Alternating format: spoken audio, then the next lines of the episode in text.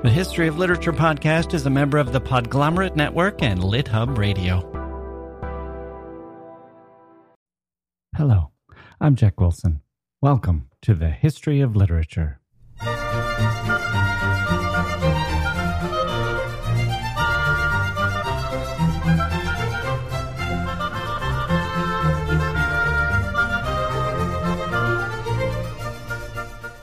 Happy New Year, everyone.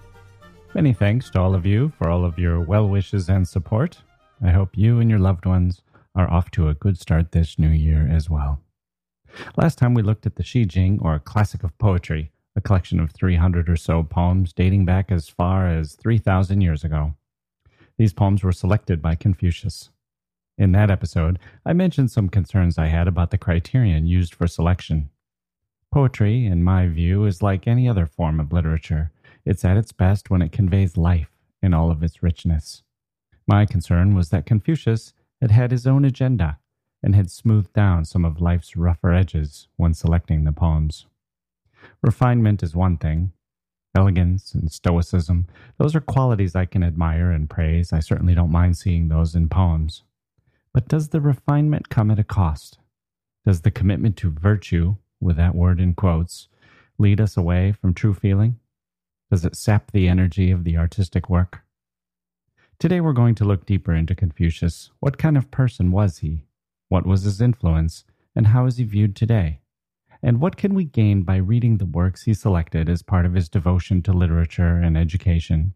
And in particular, we'll be taking a look at the Analects, the collection of sayings and stories that his students gathered and passed along until finally being preserved in written form, most likely several centuries after his death. Confucius was born around 550 BC and is believed to have lived to the age of 72. His, his was a time of fragmented society. The great Zhou dynasty, which had unified China, had been fragmented into warring states led by descendants of the Zhou royal family. The states themselves were often broken apart by rival families gaining and seeking power. Confucius seems to have spent 13 years wandering from one regional court to another, gaining followers. And here we might use the term disciples, although, as we'll see, his teachings were deliberately secular. One parallel to Jesus that is appropriate is that Confucius did not himself write anything that has survived. His pupils, and the generations that followed, are the preservers of his works. This means something significant for the character who is at the center of these writings. As readers, we suspect that he knows more than we do. The works encourage this. The stories or sayings or observations appear to be pregnant with meaning. Here's one example of a seemingly innocuous phrase that can be unpacked by the listener. This is from Book 9 of the Analects, number 13. Su Kung said, if you had a piece of beautiful jade here, would you put it away safely in a box, or would you try to sell it for a good price? The master said, Of course I would sell it. Of course I would sell it. All I am waiting for is the right offer. Is that an idle piece of dialogue or an offhand remark? It sounds that way at first. But do we see something else at work here? This self contained little story comes in the larger context of the Analects as a whole. And in this larger work, we are given the sense that the teacher knows something that we don't, and that his wisdom is something we need to explore. There must be some reason why this particular story had meaning for his followers. So we look deeper. When he says that of course he would sell a piece of beautiful jade, we understand him to be asking what good it would do to keep such a beautiful, valuable object in a box. Who does it benefit to keep it there? What good does it do the owner other than to satisfy his or her greed? This line is repeated twice. Of course I would sell it. Of course I would sell it. And then we see that we part with such a beautiful thing only upon receiving the right offer. Here's our lesson we should value objects, possessions, and material things, but still recognize that they are not to be held higher in our esteem than more important concerns like our personal character, or our reputation, or our duties, or our relationships with others. All that from a simple three line anecdote. There are longer anecdotes as well, but the experience for us as a reader is similar. The Analects don't have a plot or a story, or show a character undergoing a religious transformation, or embarking upon a quest, or coming to any understanding through conflict or ordeal or epiphany. They are not ordered or grouped according to any theme. Rather, they ask us to take each one on its own and to engage with it. We fill in blanks as we do with short poems. But there's a problem here. How do we engage? In addition to understanding, is it our role to agree and disagree, to accept and reject? Or is it our role to take these words as handed down wisdom, as a kind of gospel to follow? This is the tension we still live with. For centuries, the Analects and the other works cited by Confucius were viewed as foundational to Chinese education and good government. The five works in what's called the Canon of Confucius served as both the basis for schooling and as the entryway to the large and powerful Chinese bureaucracy. We've already discussed the Shi Jing, or classic of poetry, and the Analects of Confucius. The remaining three works in the canon of Confucius are a description of rituals, which is actually spread across several texts, the music accompanying the Shi Jing, which has been lost, and the famous I Ching, or Book of Changes. Today, Confucius is controversial.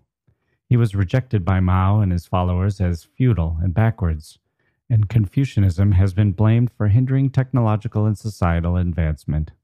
Modern commentators in China and Taiwan disapprove of views of, of his views of women as subservient to men which is particularly acute given his emphasis on a family as being a microcosm of the state. There are many other objections as well, which is perhaps to be expected.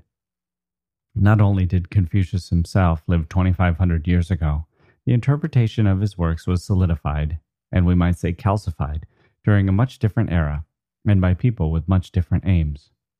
In the sixth century, a thousand years after Confucius died, a Confucian text noted, quote, Be devoted to your parents with all your strength, loyal to the throne with your life. The husband leads, the wife follows.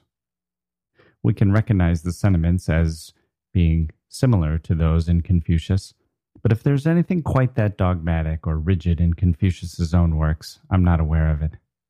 In any case, I cite it here to show how grating it is to the modern ear.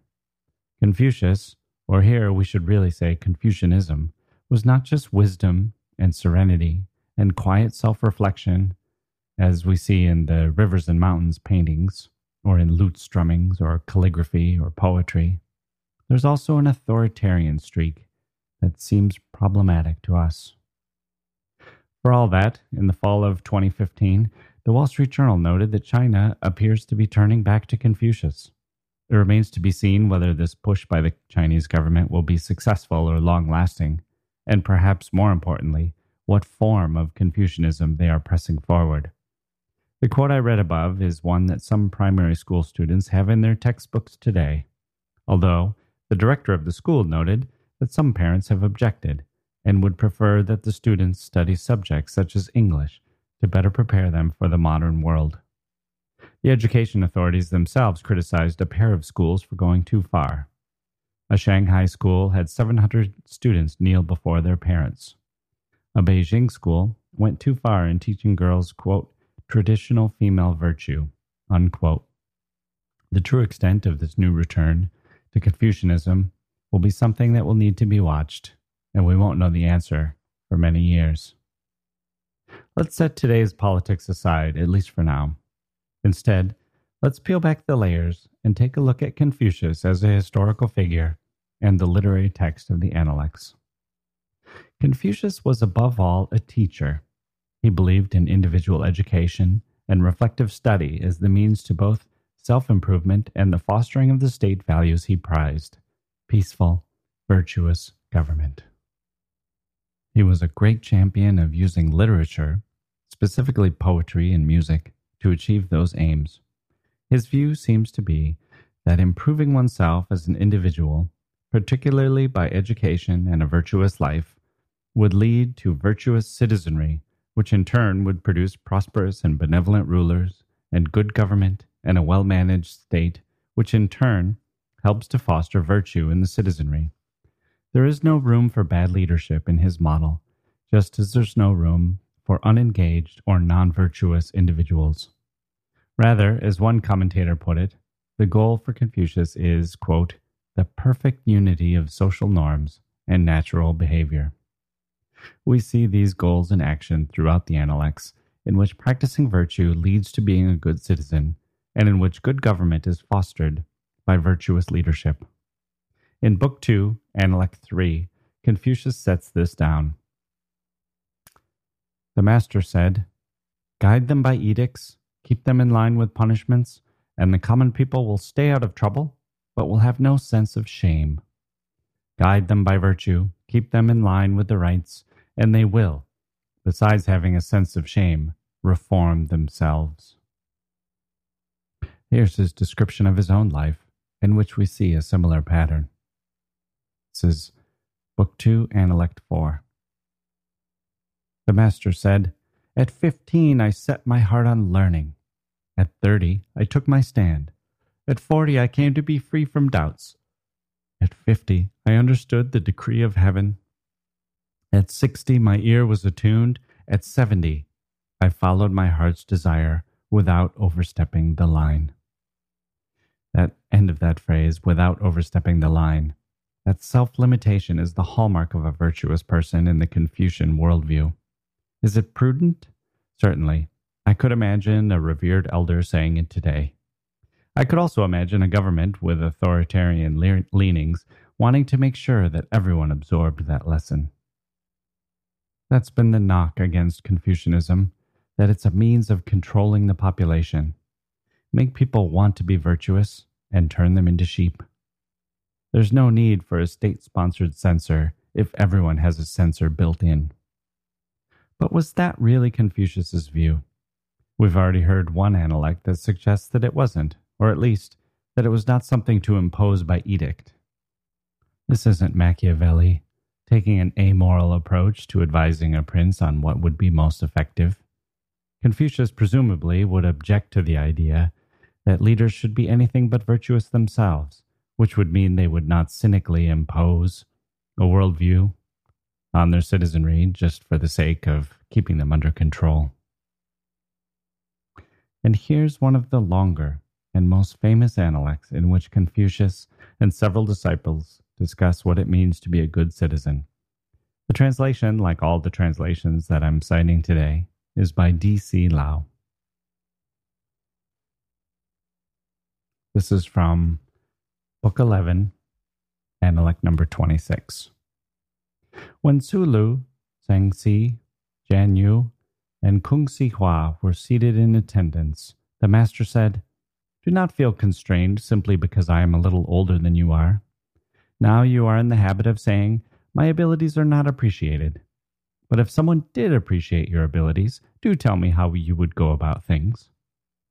Tzu-lu promptly answered, If I were to administer a state of a thousand chariots, situated between powerful neighbors, Troubled by armed invasions and by repeated famines, I could, within three years, give the people courage and a sense of direction. The master smiled at him. Chu, what about you? If I were to administer an area measuring 60 or 70 li square, or even 50 or 60 li square, I could, within three years, bring the size of the population up to an adequate level. As to the rites and music, I would leave that to abler gentlemen. Gee, how about you? I do not say that I already have the ability, but I am ready to learn. On ceremonial occasions in the ancestral temple or in diplomatic gatherings, I should like to assist as a minor official in charge of protocol, properly dressed in my ceremonial cap and robes. Tien, how about you? After a few dying notes came the final chord, and then he stood up from his lute. I differ from the other three in my choice.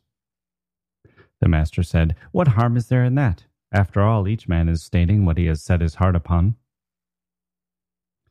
In late spring, after the spring clothes have been newly made, I should like, together with five or six adults and six or seven boys, to go bathing in the river Yi and enjoy the breeze on the rain altar, and then to go home, chanting poetry. The master sighed and said, I am all in favor of Tien. When the three left, Cheng Xi stayed behind. He said, What do you think of what the other three said? They were only stating what they had set their hearts upon. Why did you smile at you? It is by the rites that a state is administered, but in the way he spoke, you showed a lack of modesty. That is why I smiled at him. In the case of Chu, was he not concerned with the state? What can justify one in saying that 60 or 70 Li Square, or indeed 50 or 60 Li Square, do not deserve the name of state? In the case of Qi, was he not concerned with the state? What are ceremonial occasions in the ancestral temple and diplomatic gatherings, if not matters which concern rulers of feudal states? If Chu plays only a minor part, who would be able to play a major role?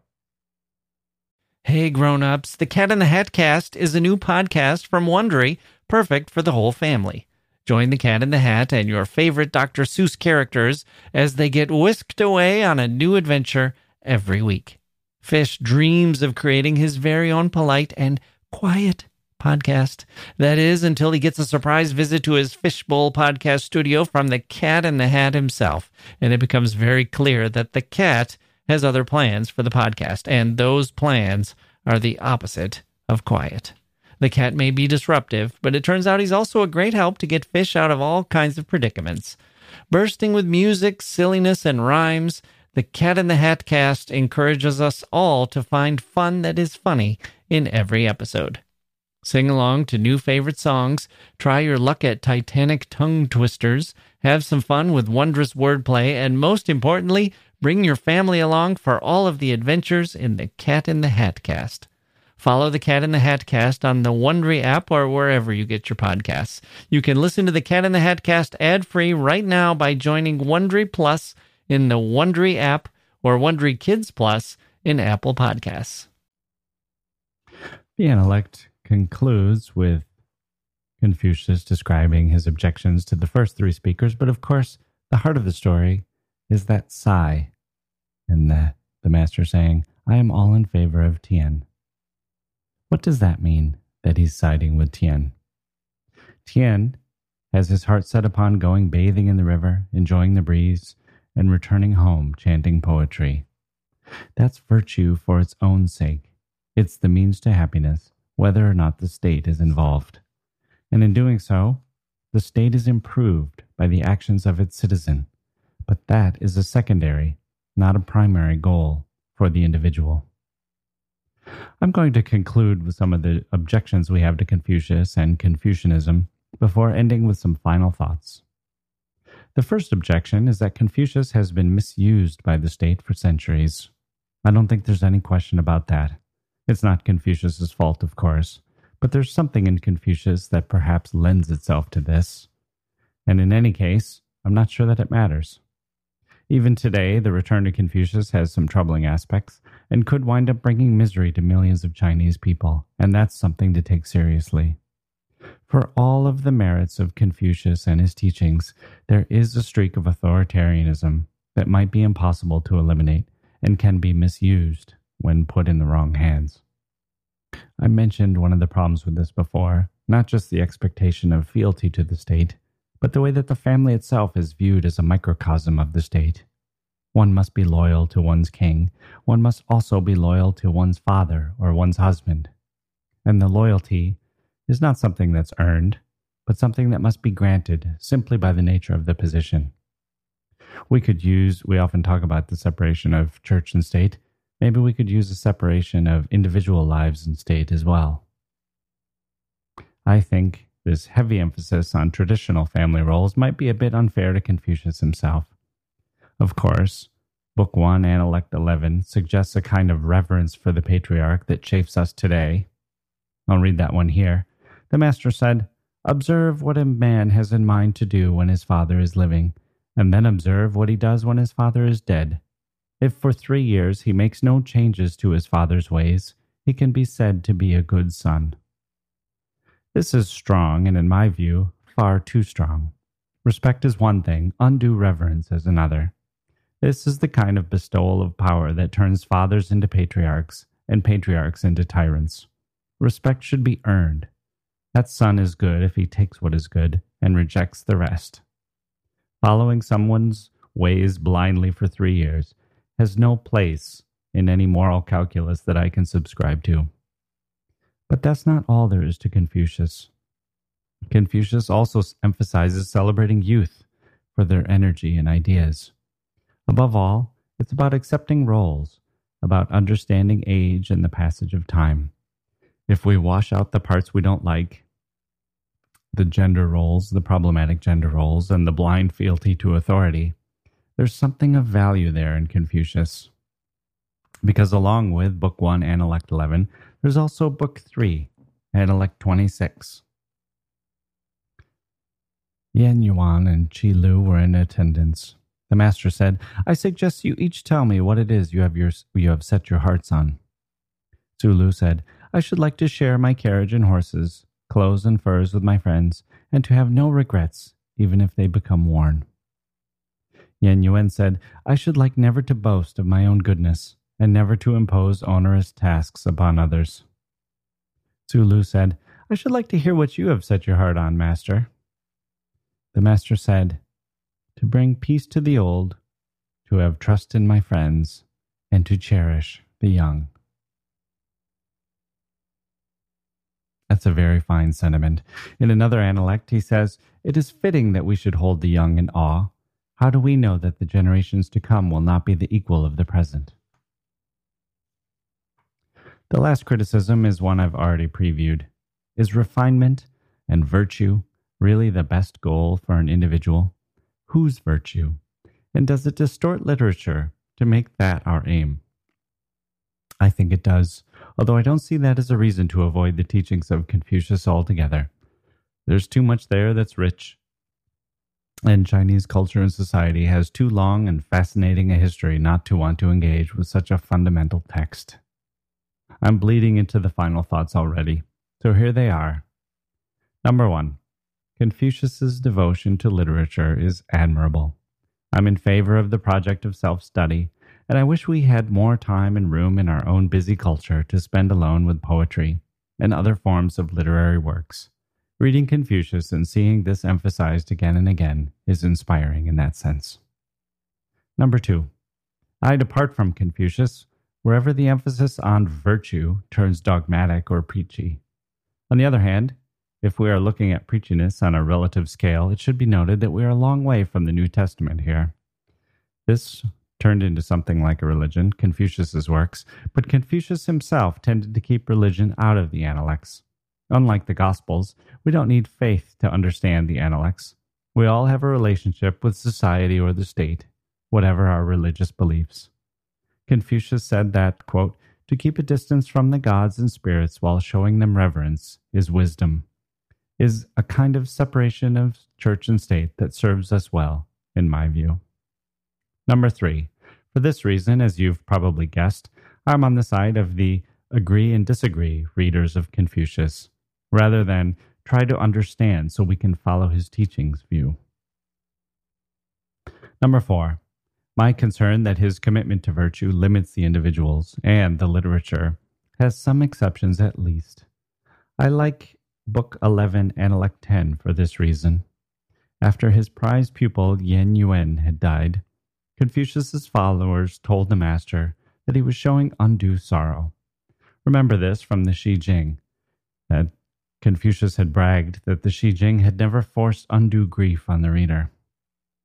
Rather than accept the blame, Confucius pushed back. Am I? he said. Yet if not for him, for whom should I show undue sorrow? I take Confucius to be saying something that I agree with wholeheartedly. Let's not tamp down our emotions. Let's let ourselves feel them to their fullest, and let's use literature for that aspect as well as all the other many things that literature can do. Finally, I appreciate the Analects themselves as an interesting work, not just for their historical importance, although that would be enough. To be clear, if the Analects had been lost and rediscovered 2,000 years later, and they had never been used as part of Chinese history, their impact on me would be fairly minimal. Without all that Chinese history to contemplate, the Analects themselves would be more of a curiosity than anything. They're certainly not as vivid and powerful as, say, the Epic of Gilgamesh, the poetry of Homer, the stories of the Old Testament, or the Greek tragedies of Aeschylus, Sophocles, and Euripides. On the other hand, I like some of these Analects very much. I've already mentioned several. Book 9, Analect 13, about the jade in the box, and Book 11, Analect 26, where the master sighs and says he is in favor of Tien. I too could set my heart by the principle to bring peace to the old, to have trust in my friends, and to cherish the young. Then there's this one as well, a very precise view of the role of an individual in a state. This is from Book 9, Analect 14. The master wanted to settle amongst the nine barbarian tribes of the East. Someone said, But could you put up with their uncouth ways? The master said, Once a gentleman settles among them, what uncouthness will there be? That's beautiful, full of meaning and not dogmatic. There's a lot in there to think about and admire. I almost hate to unpack it because I'll ruin it. Let's do it this way I'll unpack it, then we'll pack it back up so we can admire it for its brevity. I hear in that story many Confucian themes the importance of being a virtuous person, and the cycle of virtuousness that, that he believes improves society. Don't just live among the virtuous or expect that as a possibility. You must accept that those around you are not. Your job as an individual is to remain virtuous, to improve yourself, and to govern yourself accordingly, and to set an example for those near to you to follow, even in the face of great temptation. All that is conveyed with that simple question. Once a gentleman settles among them, what uncouthness will there be? We won't know until we try, but we can accept Confucius's word that values can be fostered through individual example, and that doing so is a worthy endeavor for all of us. And finally, I like Book 3, Analect number 20. Chi Wenzu always thought three times before taking action. When the master was told of this, he commented, Twice is quite enough. Now, that's a person I want to spend more time with.